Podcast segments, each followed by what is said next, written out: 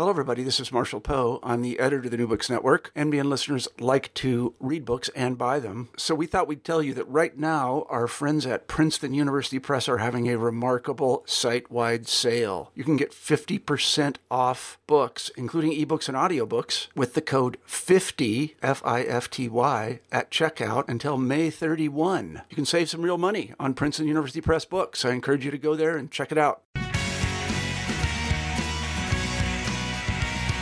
Welcome to the New Books in Political Science podcast. My name is Heath Brown, and today I'll be talking with Clayton Nall, who is the author of The Road to Inequality How the Federal Highway Program Polarized America and Undermined Cities. The book is published by Cambridge University Press this year, and I have Clayton with me on the phone. Clayton, how are you doing today? Doing very well. Thanks, Heath. Yeah, it's a, a pleasure to have um, read the book and uh, been excited about the chance to talk to you about it. Um, maybe you can share just a little bit about yourself, um, what your background is, and where you are now.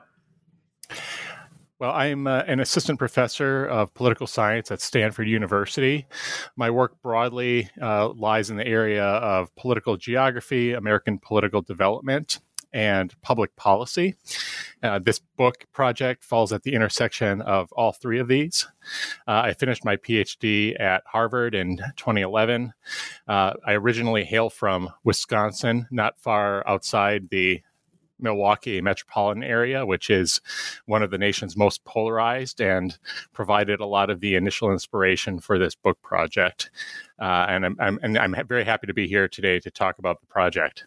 Yeah, yeah. The the book um, is um, in some ways uh, very focused, but in other ways speaks to so many of the very important political issues of the day and, and also of the past. Um, let's let's maybe start our conversation in the past, and and if you might for us, give us the the abbreviated history of the federal highway program, just so we have a, have a sense of from a sort of perspective of policy when these programs started, uh, what they sought to accomplish, and you know, maybe briefly what's what's happened ever since. Sure. I think it's very helpful. And in the book, I try to dispel uh, a lot of the rumors, a lot of the uh, mis- misconceptions about uh, federal support for infrastructure. I like to say that the federal highway program is a bit like the Medicaid program in the sense that the federal government provides matching funding to the states to actually implement uh, a, a, national infrastructure program. Uh, starting in 1916, the federal government started providing formula based matching funds to state road and highway departments to build farm to market roads over a number of years. These programs helped to build a lot of roads throughout the countrysides, deliberately excluding uh, federal fi- uh, financing of infrastructure in central cities.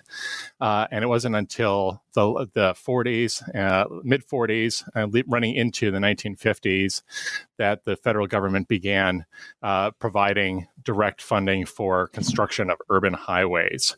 Uh, many uh, many folks may uh, now believe that uh, Dwight Eisenhower was really central to, uh, or was the sole person responsible for creation of the interstate highway system. In, in reality, it had a much longer lineage, starting starting in the late New Deal period.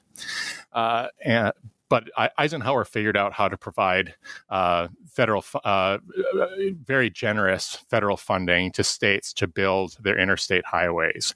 Uh, the creation of the Federal Highway Trust Fund in 1956 provide, resulted in the provision of 90% federal funding for interstate highways uh, but it's really states that exercise a lot of the discretion over over how that money is used, uh, and a lot of the book is about how uh, a lot of the unintended consequences of of providing all this money to create these highways within metropolitan areas, what that does uh, to facilitate residential change throughout metropolitan areas, and what that in turn, in the context of that policy environment, does to reinforce urban suburban inequality. Yeah, and let's let's talk about that. I mean, highways on the most basic level help people move around the country. Uh, but they have done so in, in a certain kind of way. You argue that the federal highways have led to, to sorting. Uh, specifically, what type of sorting uh, are you referring to? And and what is the mechanism that we're talking about? How how have highways contributed to to the uh, the sorting that you focus on in the book? So uh, the my book focuses primarily on the question of partisan sort partisan geographic sorting, and when I say the word you know, the words partisan geographic sorting, I'm not necessarily trying to imply that Americans are uh, thinking about their partisanship as a primary factor determining where they live and then moving according to their partisanship. But I, am instead referring to the broader tendency of liberals and Democrats to live in central cities uh, and uh, conservatives and Republicans to live in outlying areas, uh, basically along this density uh, gradient. Now, that sort that sort of sorting along urban suburban lines uh, is correlated with lots of other things, including uh, racial sorting, including income sorting. Uh, anytime you talk about any sort of topic in political geography, all of these things are going to be correlated with each other. Uh, I argue in the book that we ought to be paying a lot more attention to partisanship, particularly because it's so central in organizing so many of the political decisions and, and uh, public policy debates uh, that we have around cities. Uh, and now, what, what role did highways play in all of this? Well, in the second chapter of the book, I talk about how uh, highways uh, can be thought of as playing two different roles. Uh, one is that we should think about them as a catalyst for sorting, not necessarily as the sole cause of sorting. So when I say catalyst, this is a you know a chemical or chemistry metaphor, uh, you know, referring to uh, a substance that uh, you know enables two things, two other substances to connect and react. And, and in this case highways are facilitating sorting that people might have wanted to do, uh, but wouldn't have been able to do prior to construction of interstates. Uh, you know, at the time that uh, Eisenhower pushed through 90% financing for the uh, federal highway uh, for the interstate highway program, uh, uh, people were already suburbanizing. They were moving into commu- uh, neighborhoods right outside of central cities, uh, often these inner, what we, nowadays we would call inner ring suburbs. But highways and vastly expanded the scale at which that sort of migration and sorting could occur. Somebody uh, who previously would have had to live only five or 10 miles from a central city could now live 20 or 25 miles from the central city. And as I show um, in, in, the, in this chapter, if you look at the, the increases in travel speeds that resulted from interstate highways and look at how much additional area in a typical metropolitan area it was was opened up to potential residential development, it was just a massive amount of new space that uh, in which uh, residential development was was now possible. Uh, and of course, that's what we see in a lot of these uh, polarized metropolitan areas, in places like Atlanta, which figures prominently in the first chapter of the book, or in places like Milwaukee, which was really the the initial impetus for this project. Uh, we see the I ninety four corridor that extends out of out of downtown Milwaukee out into these suburbs, uh, previously rural Republican counties that are now heavily populated and heavily Republican. Uh, and, are, and are really central to to Republican politics.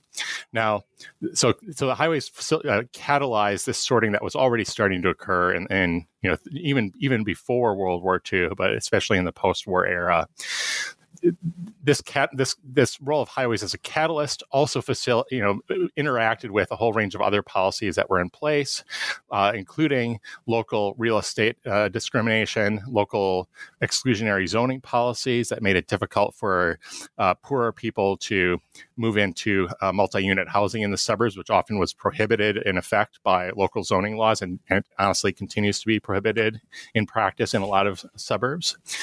Uh, the other thing is that you know highways do serve primarily or almost exclusively people who have single occupancy vehicles. Yes, some transit systems use interstate highways as, uh, to um, facilitate um, you know routes that extend out into the suburbs. Um, but uh, by, by, and large, highways are serving drivers uh, of single occupancy vehicles who are commuting back and forth between the central city or between the suburbs, and those folks are are less likely to be uh, poor minority and uh, democratic. Uh, and so, whose whose mobility is being facilitated by highways? Uh, it is um, it is Republicans who, uh, and people or people who are likely to become Republicans who are able to live in the suburbs. Now, to suggest that the the highway system and the other factors that you've described uh, contribute to a certain kind of partisan sorting isn't necessarily to suggest that it leads to political polarization. Um, but you do argue for that in the book. So, how do highways, in addition to the sorting, also contribute to polarization? What's what's the link between these these these related but but different kinds of political phenomena? Right. So I, I, think it's important in discussing polarization to discuss exactly what kinds of polarization we we care about in, in you know particular contexts. Uh, when I talk about geographic polarization, what I mean is, uh, or partisan geographic sorting, what I mean is this this location in space of different parties that are that are uh, in effect segregated along some clear spatial dimension. In this case, uh, the urban suburban dimension.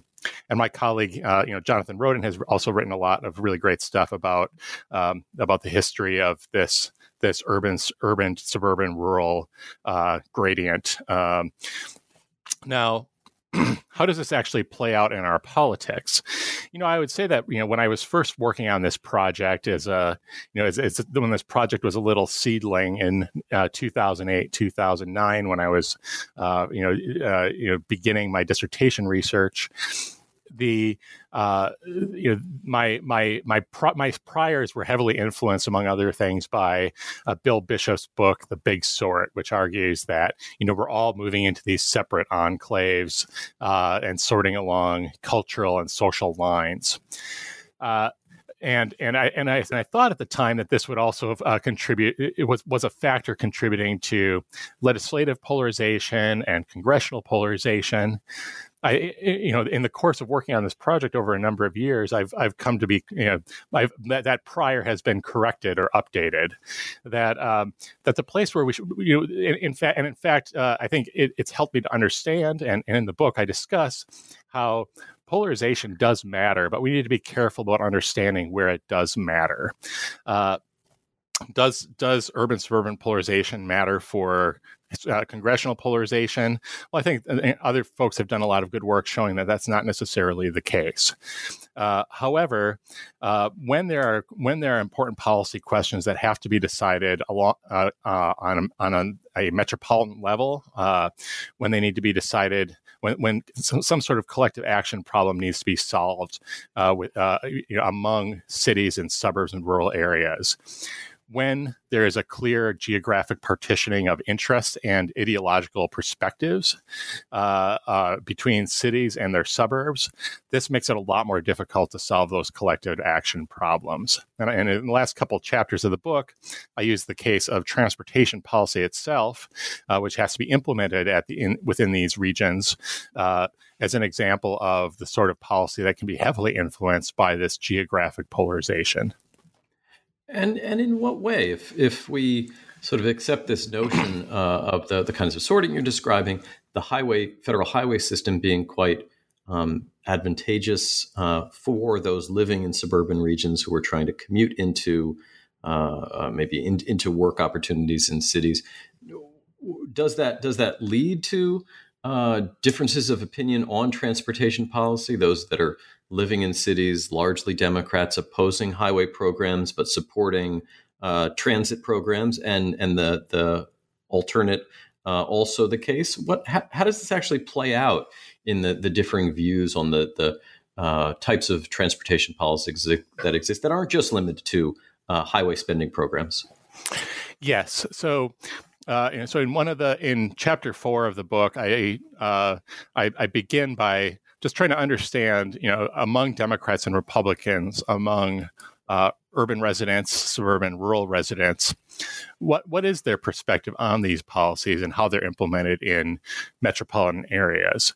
Now, uh, again, my prior at this, you know, when I was starting this project was that this was going to be a fairly clear cut policy feedback story. And when I say policy feedback, you know, I was thinking this is going to be something that might be akin to uh, Andrea Campbell's work on Social Security, uh, or you know, Paul Pierson or Jacob Hacker's work on the on the welfare state. That this is, uh, you know, that you know when you and and, and this I, I think in effect is sort of the the folk theory that runs throughout a lot of research on cities and and uh, suburbs and a lot of the new suburban history.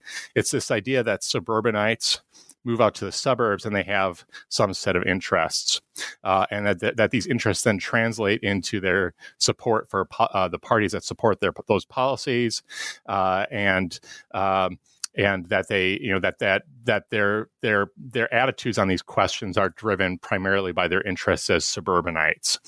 Uh, what I find instead is that there is that, that things are a little bit less clear than that. That in fact. Um, that in fact partisanship uh, and and particularly over the last 30 or 40 years democrats and republicans have become more polarized along this urban suburban rural continuum. Uh, uh, but uh, you know once you account for partisanship there's very little additional there appears to be very little additional role for um, uh, you know, place-based interests, as, and which we might measure by population density, or even uh, uh, you know, one of my surveys, I asked, you know, do you drive on an interstate highway or an expressway to get to work every morning? And and how does that actually affect people's attitudes? Now it's very hard to do good causal inference around these questions and i try to be very careful in how i describe these results.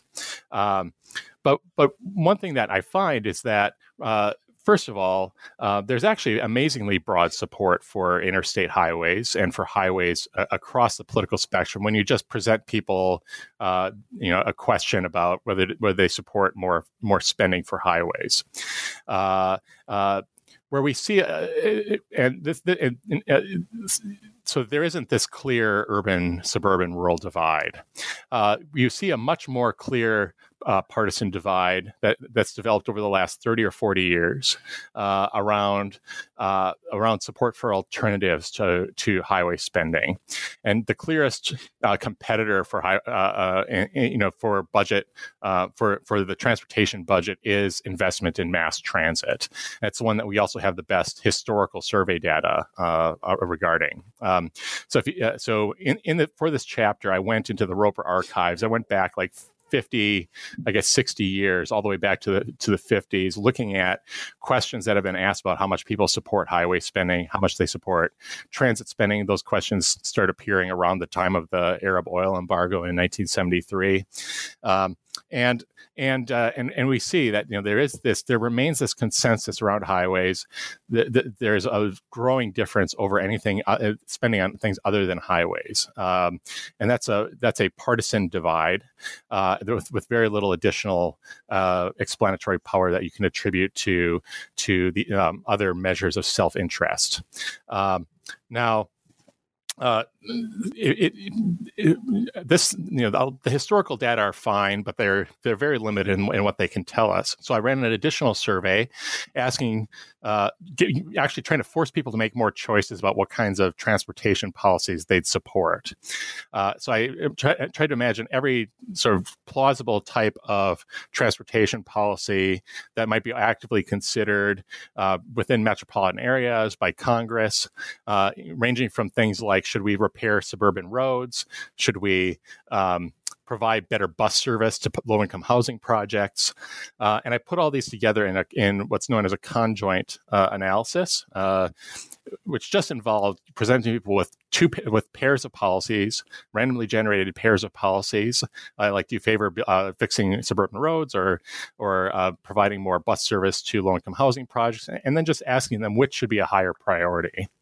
So when you force people, somewhat artificially, I admit, into these sorts of choices, uh, we do see a much much clearer manifestation of of um, of, of uh, partisan difference, there's a little bit of, uh, of additional evidence that people are voting according to or supporting these policies in line with their self interest as urban residents or suburbanites. Uh, but there's a very, very clear partition that that basically the more that transportation policies involve redistribution, involve providing help to the poor, providing mobility to the urban poor, especially. Um, we see uh, Democrats and Republicans dividing much more hugely on those lines, uh, with some additional explanatory power that can be that uh, uh, associated with their income and with their their place of residence. Um, and and so that you know so this this these attitudes are um uh you know i argue that these attitudes are are are something that are that that seem to be manifesting in people's partisanship and partisan identity uh, that uh, very much in line with all these with other instances of people adopting the correct partisan position and ideologically sorting uh, to to support particular types of policies now, this would all be um, maybe concerning, but not not worrisome if if Congress had a way to um, to take in these views and to to equitably uh, mm-hmm. spend both on federal highway programs mm-hmm. uh, and also on uh, transit programs that are usually based in cities. Mm-hmm. Um, but as your as the title of the book and as what you find suggests that it's it has not been done in an equitable way, and you suggest that this is has undermined cities. Um, in conclusion, maybe you can sort of end us there with what this has to do with, with equity issues and what this has to do with the future of cities, which would seem to be uh, under threat from the dynamics that you're describing in the book. Yes. Uh, so, you know, right after, uh, you know, in the, in the period right after Baker v. Carr, which provided for one person, one vote in legislative and congressional elections, well, led to the led to the provision of one person, one vote. Uh, uh, we, we see, you know, uh, in, in, the 60s and 70s, a real rise of urban democratic power in Congress uh, to, to some degree in some state legislatures. And and and and at this time, uh, the Democrats, uh, and primarily liberal liberal urban Democrats in Congress, are able to uh, obtain a, a, a, share of the federal highway trust fund money to be spent on transit. Uh, and this uh, this ever since this has been known as the 80-20 deal or the 80-20 um, the 80-20 rule, which is that um, that about 20% of all the gas tax money that flows into the Federal Highway Trust Fund is ultimately uh, diverted, sent back out. Uh, highway advocates would argue diverted to transit and other transportation alternatives. Um, now, uh, one might think with this geographic polarization that I've described that uh, that this would that the geographic polarization would play out over time in Congress, particularly as uh, as Republicans take control of Congress. You might expect that their interest as sub- prim- a primarily suburban and rural party that that very rarely says anything nice about cities anymore that they would that they would kill off this funding uh, and you know and what i argue is that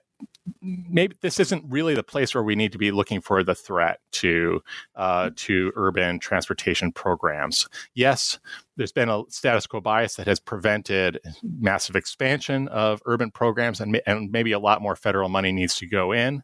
Uh, but I think you know Trump's repeated and apparently generally failed efforts to defund transit or to um, to upset this program have have have come to naught, uh, in large part because there is such a, a norm in Congress of of of you know, uh, basically log rolling this money into both transit and highways. Uh, so, you know, transportation highway bills generally win massive, uh, if not nearly unanimous support um, in, in, from both parties in Congress because everybody's getting a little bit, uh, a little piece of the action.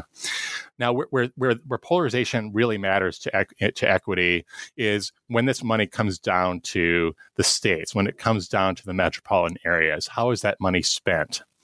Now, when you have metropolitan areas that aren't particularly polarized, where you have um, Democrats living in suburban neighborhoods, uh, liberals living in suburban neighborhoods, uh, where you know, perhaps in places, uh, particularly in places like California, where a lot of su- suburbs are diversifying, uh, even if residents of those areas are not um, don't have necessarily have an interest in promoting transit ideologically uh, in, in, in terms of their policy positions as democrats they are uh, supporting and, and, supporting financing for uh, urban investment. Uh, and we've seen this in a, a number of metropolitan areas. Uh, most recently, here in the Bay Area, we had a uh, you know, which is uh, one of the less polarized metropolitan areas in the country. Uh, we uh, suburban Democrats voted to provide a lot of funding for a number of tr- infrastructure projects, including transit projects that honestly don't benefit directly benefit a lot of the a lot of the suburban Democratic voters. In more polarized metropolitan areas, in places like, uh, well, at least historically in Atlanta, uh, in a lot of the Sunbelt cities, in places like Detroit which uh, is, is one of the examples included in the book. Uh, suburban Republicans, vote, uh, when they have an opportunity to pull down this federal matching funding, to use it to spend on on metropolitan transit systems, which provide mobility to poor people, particularly poor urban people, to uh, get to jobs in the suburbs, uh, to to enjoy mobility, uh, and and basically, when you enjoy mobility, you can you enjoy you enjoy access to opportunity. that um, that that on an ideological basis, they are voting no on these projects uh, and voting no for this funding. Uh, this translates into in when in metro, the metropolitan institutions that have been uh, designated an increasing role in in in in in this in the transportation uh, financing system, uh, and uh, and and as a result, you know, urban people are deprived of of, of access to opportunity. Uh, now, I think I, I hope that this is a contribution to um, to the political science literature in, in the in the sense that uh, a lot of the work that has been done on on transportation in political science has been focused to a great deal to a great degree uh, just on the distributive aspects of transportation, uh, basically treating transportation as, as an instance of pork barrel politics. And, and I, what I'm what I hope I've shown in this book is that that actually transportation isn't just this uh, instance of pork barrel politics or distributive politics in Congress. That that you know how you fund it, wh- uh, who, who's making the decisions about the funding, and and what their ideology is around you know who deserves uh, this this transportation funding and, and mobility um, uh, is is an instance of a, of a, it's a it's a social policy fight um, that I think deserves a lot more attention in our in our research. Yeah, the the book uh, really interesting book um, that Clayton has written is "The Road to Inequality: How the Federal Highway Program Polarized America and Undermined Cities." Uh, the book is published by Cambridge University Press and available widely. Clayton, thank you so much for your time today. Heath, thank you for your time. Uh, it was great being here.